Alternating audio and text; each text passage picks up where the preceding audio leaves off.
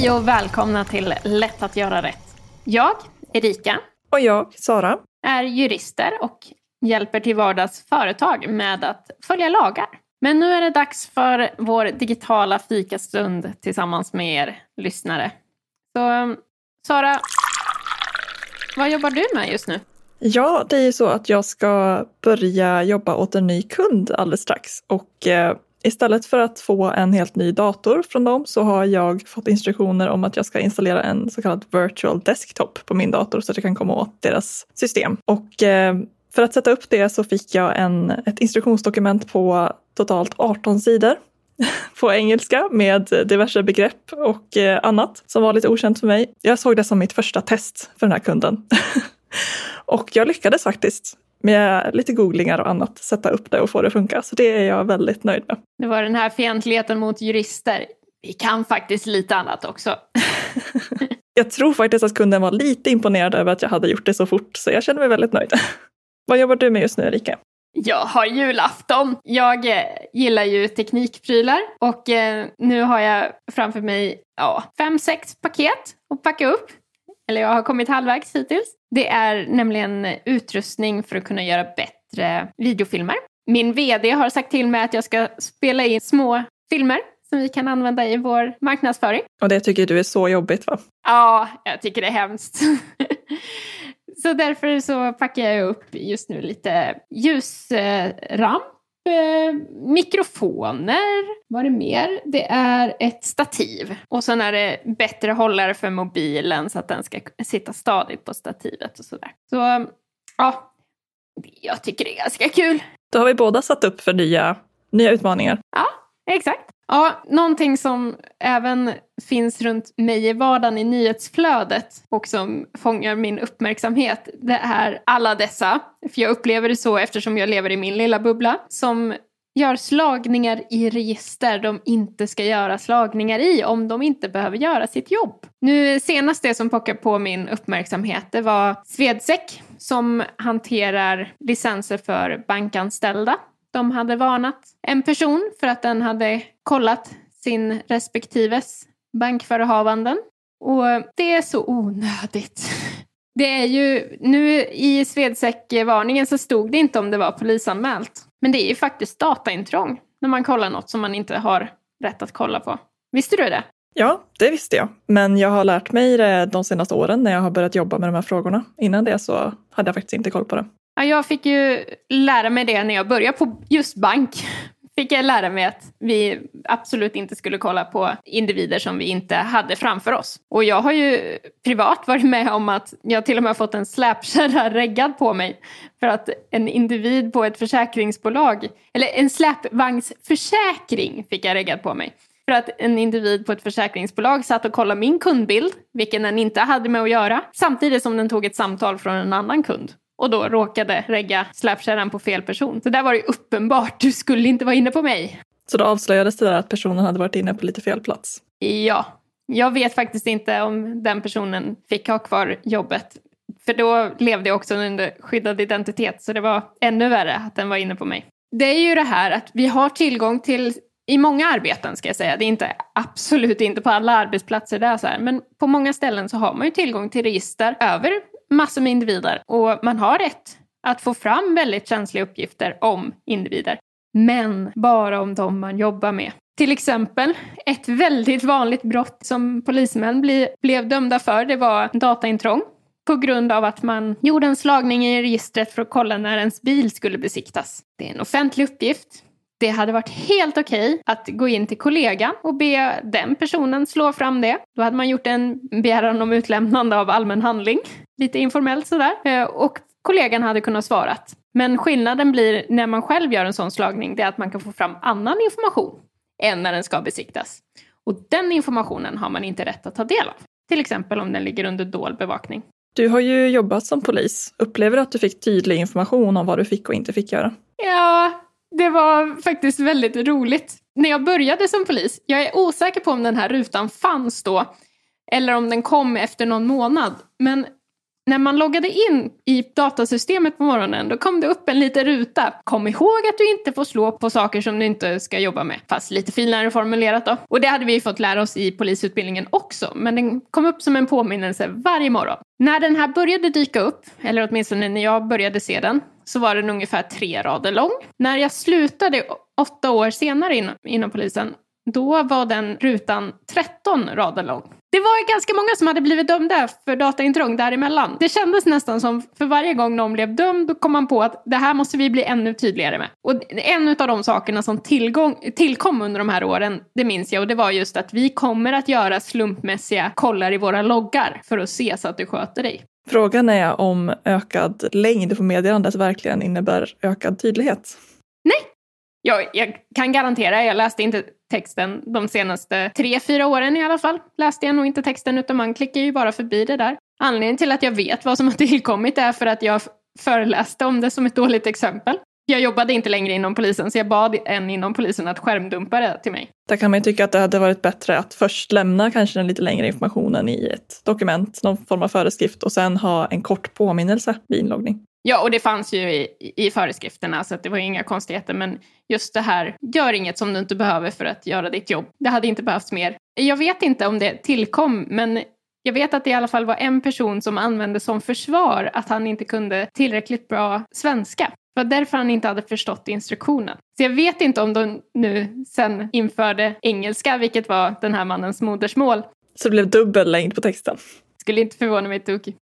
Men dataintrång är ju inte bara att läsa uppgifter man inte får läsa, utan det är ju också att eh, man får inte göra obehöriga ändringar eller förhindra tillgång till uppgifter eller annat. Ja, jag tänkte faktiskt läsa exakt vad som står. Det är nämligen så att det är inte ofta min chef på ekoroten i Örebro skällde på mig. Jag kan faktiskt bara minnas en enda gång. Nej, äh, okej, okay, två gånger skällde han på mig. Men den första gången kommer jag väldigt väl ihåg. Det var nämligen så att jag hade hållit förhör med en kille som var misstänkt för dataintrång. Och så läste min chef igenom förhöret. Och så kallade han in mig på sitt kontor och så sa han Erika, har du inte läst rekvisiten? Och då skämdes jag. För jag var van vid att kunna alla rekvisit från skolan. Men jag kom tydligen inte ihåg rekvisiten för dataintrång. Där fick jag bakläxa. Jag kan säga att jag alltid var noga med att kolla rekvisiten inför kommande förhör. Men jag läser upp den. Så här lyder då fjärde kapitlet 9c-paragrafen i brottsbalken. Den som olovligen bereder sig tillgång till en uppgift som är avsedd för automatiserad behandling eller olovligen ändrar, utplånar, blockerar eller i register för in en sådan uppgift bedöms för, döms för dataintrång till böter eller fängelse i högst två år. Detsamma gäller den som olovligen genom någon annan liknande åtgärd allvarligt stör eller hindrar användningen av en sådan uppgift. Och sen finns det då i nästa stycke om grovt dataintrång då kan det vara fängelse i lägst sex månader och högst sex år. Och för att det ska vara grovt så ska man bedöma särskilt beaktas om gärningen har orsakat allvarlig skada eller avsett ett stort antal uppgifter eller annars varit av särskilt farlig art. Om man jämför det med ett hus så är det så fort man har öppnat dörren som det är dataintrång. På grund av att man har berett sig tillträde. Man behöver inte ha tagit sig tillträde, alltså tagit del av informationen. Det räcker att man har öppnat dörren och berett sig tillträde till det. Så i ett dataintrång då menar du att man har gjort en sökning? Är det jämförbart med öppna dörren? Ja, precis. Jag behöver inte ha läst informationen som kom fram på sökningen. Och då är det viktigt att gör man en sökning som är ett misstag, att man då säger förlåt, det blev fel här. Så att man på en gång visar att nej, jag har inget uppsåt till att göra det här. Jag tittade på lite olika fall som har varit faktiskt inför det här avsnittet. Bland annat ett intressant fall som jag hittade var där det var en sjuksköterska som hade sökt på en patient som hon inte vårdade själv. Den här sjuksköterskan hade fått tydlig information under den tidigare lagstiftningen eller om det var innan de började använda IT-system om att man inte fick söka på andra patienter än de man själv vårdade. Men sen när de började använda det här nya IT-systemet så började hennes kollegor, mer läkare och andra, började prata om att det var okej att slå på andra patienter för att jämföra hur man hade dokumenterat olika situationer. Den här sjuksköterskan hade inte fått några andra interna föreskrifter eller så tydliga uttalanden om att det var ändrat. Men hon litade ju på de här läkarna och andra som pratade om det så att hon hade gjort en sökning på en annan patient. Och eh, då var ju frågan i fallet om det det verkligen skulle dömas för dataintrång. Och då kom de faktiskt fram till att eftersom att hon hade en underordnad ställning och hade fog att tro att det hade ändrats på det här sättet så var inte det subjektiva rekvisitet uppfyllt. Alltså hon hade inte det var inte obehörigen. Jag hade ett ärende där Örebro universitetssjukhus anmälde ett gäng med sköterskor och läkare för de tyckte att de här personerna hade gjort otillåtna slagningar på andra patienter. Och i vissa fall så kunde ju jag se det subjektiva uppsåtet, det subjektiva rekvisitet att det var uppsåt, för det var folk som hade slagit på grannen och släktingar och så vidare. Men samtidigt så hade jag då läkare som sa, ja men jag ville kolla hur den patient, hur måendet hade utvecklats, för jag hade den patienten för två år sedan och jag ville se om min behandling hjälpte. Det blev en så stor gråzon, för det var ingen som hade bestämt vart gick den där gränsen? När förlorade jag vården över patienten? Och framförallt var det ingen som hade kommunicerat det till läkarna eller sjuksköterskorna. Och i samband med det upptäckte vi ju också att de inte hade kommunicerat tillräckligt bra det här om att du får inte slå på din granne eller din svåger. Det var ju bara att ta de polisanmälningarna och slänga dem i papperskorgen. Det är ju otroligt viktigt att informera sina medarbetare om vad de får och inte får göra, precis som under GDPR. Man ska få tydliga instruktioner för hur personuppgifter får behandlas. Annars så har inte arbetsgivaren gjort sitt ansvar och då kan man inte heller ställa en anställd till ansvar. Den här gången jag fick skäll utav min chef, där hade vi en kille, han hade hackat sig in på ett annat företags intranät. Och han ville bara testa om man kunde, om det gick. Där blev det ju faktiskt så, han blev dömd. För även om han inte hade ändrat något eller inte förstört något på något sätt, han hade inte tagit ut någon information därifrån, så hade han öppnat dörren. Det för ju tanken till White Hats som hackar sig in för att avslöja risker som de sedan berättar om för organisationerna. För att hålla sig på den lagliga sidan så behöver man berätta först att vi tänker försöka. I de här sammanhangen så kommer man ofta in på begrepp begreppen behörighet och befogenhet. Och jag måste alltid kolla upp vilket som är vilket. Har du koll på vilket som är vilket? jag har det någonstans i huvudet men jag kan inte förklara det. Du får ta det. Till exempel om jag har inlogg till ett datasystem, då har jag behörighet till det. Men jag har fortfarande bara befogenhet att söka på de personerna som jag behöver söka på för att kunna utföra mitt jobb. Jag har för mig att vi fick ett exempel på juristprogrammet att man kunde ha behörighet att till exempel köpa en bil för någon annan. Men att befogenheten var då att man skulle köpa, om man skulle köpa en röd eller blå bil. Ja, jo men det, det är precis så. Du får köpa en bil åt mig men den får max kosta 20 000. Du har fortfarande behörigheten att köpa bilen men du har bara befogenhet att köpa den för max 20 000. En fullmakt är liksom vad jag kan göra och befogen är vad jag får göra. Så som återigen i datasystem på jobbet, även om jag kan kolla upp saker om kollegor, kunder och så vidare, så får jag inte göra det om jag inte behöver det för att kunna utföra mitt jobb. När jag letade efter rättsfall så hittade jag ett till som ja, nästan ännu mer intressant än det förra egentligen. Där var det frågan om en person som hade installerat Google Talk på sin arbetsdator hade begått dataintrång för att den hade en inställning att Google Talk öppnades upp automatiskt när Windows startades. Och det ansåg då åklagaren betydde att man hade gjort ändringar i Windows registerfilen. För att det, det är någon uppgift där som ändras när man registrerar att den ska startas automatiskt. Men den här personen blev inte dömd för dataintrång. Då är frågan vart gränsen gick där. Ja, det var inte dataintrång, men däremot så påpekade domstolen att det kunde innebära att personen hade brustit mot interna föreskrifter. Har du varit med om något annat sånt lite konstigt fall som man tänker inte ska vara dataintrång? Jag kom bara att tänka på så här, andra situationer som om vi tar ett annat brott, till exempel att öppna någon annans post. Brott mot brevhemligheten. Det får man ju inte göra. Men det är samma princip. Just det här att du ska inte ha information du inte har rätt till. De fall som har varit lite speciella, det har kombinerats av eh, brott mot lagen om företagshemligheter. Det finns en del personer som är lite nyfikna om den förra arbetsgivaren har stängt ner åtkomsten till mejlen eller liknande. För det finns rätt många som efter de har slutat går in och testar på webbmailen om de fortfarande kan komma åt mailen eller andra system. Och det är faktiskt dataintrång. Du har inte behörighet att vara i det företagets system överhuvudtaget.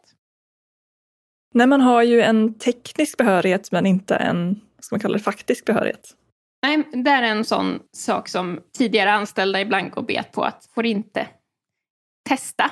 Det väcker ju en intressant fråga hos mig. Vi jobbar ju med en del organisationer där man kan byta arbetsgivare inom samma koncern. Vad händer om man tar med sig uppgifter från det ena bolaget till andra där? Personuppgiftsansvaret ligger ju kvar, om vi kollar ur GDPR, hos den tidigare arbetsgivaren. Och då ska ju de fortfarande kontrollera de uppgifterna. Så det måste ske väldigt städat. Både ur den aspekten, men också ur ja, det blir ju mycket som hänger ihop med personuppgifter. Men även om det skulle vara företagshemligheter som man känner till så ska det stanna på gamla bolaget. Och det är ju väldigt svårt om man till exempel tar med sig sitt mejlkonto, vilket nog ofta händer. Ja, det är det. Och det här är någonting som också väldigt många missar. Men är det då arbetsgivarens ansvar eller är det den anställdes ansvar? Arbetsgivarens. Om man inte har skrivit in det någonstans i en policy att det ligger på arbetstagaren. Men det är fortfarande arbetsgivaren som, som tillåter det ha den rutinen. Så det, i sådana fall måste det stå i en policy att Även om vi tillåter att mejlen följer med så ska gammal information lagras hos den tidigare arbetsgivaren. Ja, och det här är ju även någonting som utgör en incident enligt GDPR, en personuppgiftsincident. På engelska så heter det till och med data breach. Där hade vi ju faktiskt det här fallet i höstas från Umeå universitet. De försökte ju skylla ifrån sig en tidigare incident på att ja, men nu har den här forskningen flyttat till ett annat universitet. Ni får, ni får ta det med dem istället. Där försökte de tvärtom. Att bara för att den här forskningen hade flyttat så tyckte de att allt ansvar hade flyttat också. Det hör ju ihop med det här, det jag sa tidigare, att om man gör fel, om man direkt säger jag råkade slå på den här personen i registret, det var inte meningen. Det är klart att man inte får något straff då. Men om man istället för försöker mörka det man har gjort. Till exempel vet jag en tidigare kollega eh, som försökte söka fram uppgifter i ett webbaserat system genom att surfa i inkognito-läge. Det trodde hen att hen skulle komma undan med. Det gjorde hen inte. Det är klart att det blir värre bedömt då. Du har verkligen försökt dölja att du har gjort den här sökningen. Nej, men eh, det är viktigt att påminna sig själv om att vänta nu, varför söker jag fram den här uppgiften? Är det för att jag är nyfiken? Då är det inte okej. Okay. Till exempel så var det ju en drös med eh, både poliser och sjukvårdspersonal som gjorde sig skyldiga till dataintrång i samband med mordet på Anna Lind. För man ville ha ut dels hur då Anna Lind mådde.